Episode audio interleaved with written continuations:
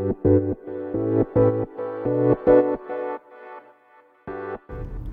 はようございます。なつきです。今日は第一印象がいい人についてお話ししていきます。とまずね第一印象って初めて会った時ってあの自己紹介すると思うんですよ。で最近はねあ最近はというかこのオンラインの業界だと結構あの Zoom とかで同じコミュニティにいてもねあの結構大所帯になると出会うこともね少ないんで自己紹介の場も増えるわけですよね。そうでそこでね感じたことをねシェアしていきたいなと思います。で私はそういうねコミュニティの中でも、まあ、いろんな人とね関わりたいし、まあ、なかなかそのグループの行事に参加できずにね孤立しちゃってる人っていうのも多いので、まあ、そのいろんな時間帯ねまあそういう方でも参加できる例えばリアルにのイベント行けないんだけどっていう方方にもね参加できるようにオンラインでお茶会っていうのをね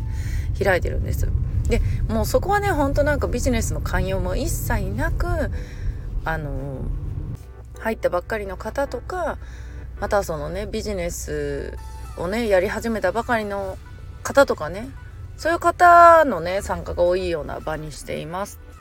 するとねやっぱりそういう方ってその自己紹介とか慣れてないんでまあね突然当てられても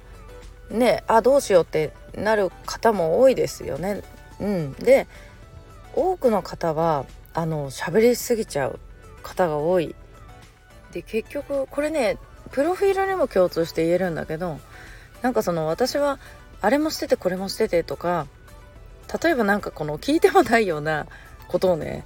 いろいろ自分の経歴まで喋り始めちゃう人とかもいるわけですよ。で自分の1分って他人の3分ぐらいの時間があってまあその興味のない興味がないって言ったらちょっと失礼なんだけど話を聞くのって長いですよね。例えば私はね仕事を3つしているんだけどオンラインのビジネスねそのオンラインのズームとかであの関わる人には電子書籍のプロデューサーですっていう自己紹介しかしないんですよ。でその時にわざわざ私は会社員もバーバーやっててとかって言わないんですよ。その必要がある話の時しか言わない。だってその情報ってその場では必要ないじゃないですか。でさらにその交流を深める場なんで話の流れで言えることはあっても最初の自己紹介ってもうはっきり言ってね名前と何してるか職業だけでもいいんですよ。でまあ地域とかはねまあ言えばねあの共通点生まれやすいとかっていうこともあるけどまあ私はね地域すらいらないんじゃないのかなって思う 思う時もあるそうそういう場もある。でそれってやっぱりこの数をこなしてきている、まあ、このオンラインの前でもね、うん、やっぱりその初対面の人と話すっていう数をこなしてきてるのもあるけどもなぜそういう人たちが長くなってしまうのかっていうのを考えた時があったんです。うん、でそれはなぜかというと自分が喋りたい自分のアピールポイントというか自分のこと知ってほしいって思ってる人ほど長いなって思ったんですよ。そして情報が多いんですよ。で私は過去にこれをやってきてこれをやってきてで今はこうやってこれもこうなってますみたいなのって、うん、そこの部分ってあのその自己紹介の段階では必要ないですよね。でそういうふうに自分をね紹介するとどうなるかっていうと記憶に残らないんですよ。自己紹介長い人とか話が長い人とかっていう感じで。うん。皆さんもね周りにね思い浮かべてそういう方っていませんか？うん。なのでねでもね考えてみて SNS の発信でもその1投稿で伝えたいこと 1, 1個とかってこれ基本じゃないですか？うん。でこれはね何においてもそうなんです。プロフィールもそう。自己紹介もそうだし SNS で発信する時もそうだし商品販売する時もそうじゃないですか。で私だったらまあ電子書籍やってるんで、まあ、ライティングとかねそのライティングに関わる商品も売っていくけど、まあ、その一個一個ですよね。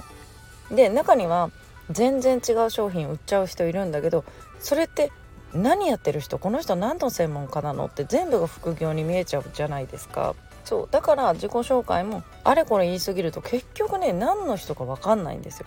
で私は1分自己紹介とかでももう30秒ぐらいで 終わっちゃうんですね。まあその決められた中でねまあ必要であればそのアピールするような場であればやっぱりその与えられた時間分だけ喋りますけどねうん、だけどあの軽いねミーティングとかそういう時って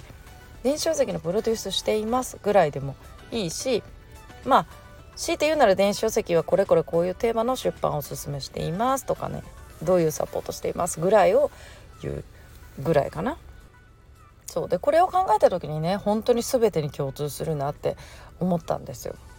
で特にね今日この自己紹介をテーマにしたのは第一印象ってめちゃくちゃ大事じゃないですか。うん、だからその時にね話が長い人って印象づけるのはマジでもったいないなと思いますそしてそういう人が非常に多いっていうことも感じます。なのでね一回ねもうガーって喋りたいことね自分がプロフィール自己紹介しようと思った時にバーって長いのプロフィールを作ってそこからね短めの自己紹介。例えばね1分自己紹介はこれ3分自己紹介はここまで話すとかってこう決めるんですよね。だから SNS もインスタとツイッターじゃ自己紹介の内容違うし Facebook でも違うし電子書籍商業出版なんかもっと違いますよね。そう一個一個ねプロフィールも違うんですよ、うん、でそれをね意識するとねすごくいいんじゃないかなと思ってこのお話をねしてみました。はい。ということで皆さん今日も素敵な一日をお過ごしください。またお会いしましょう。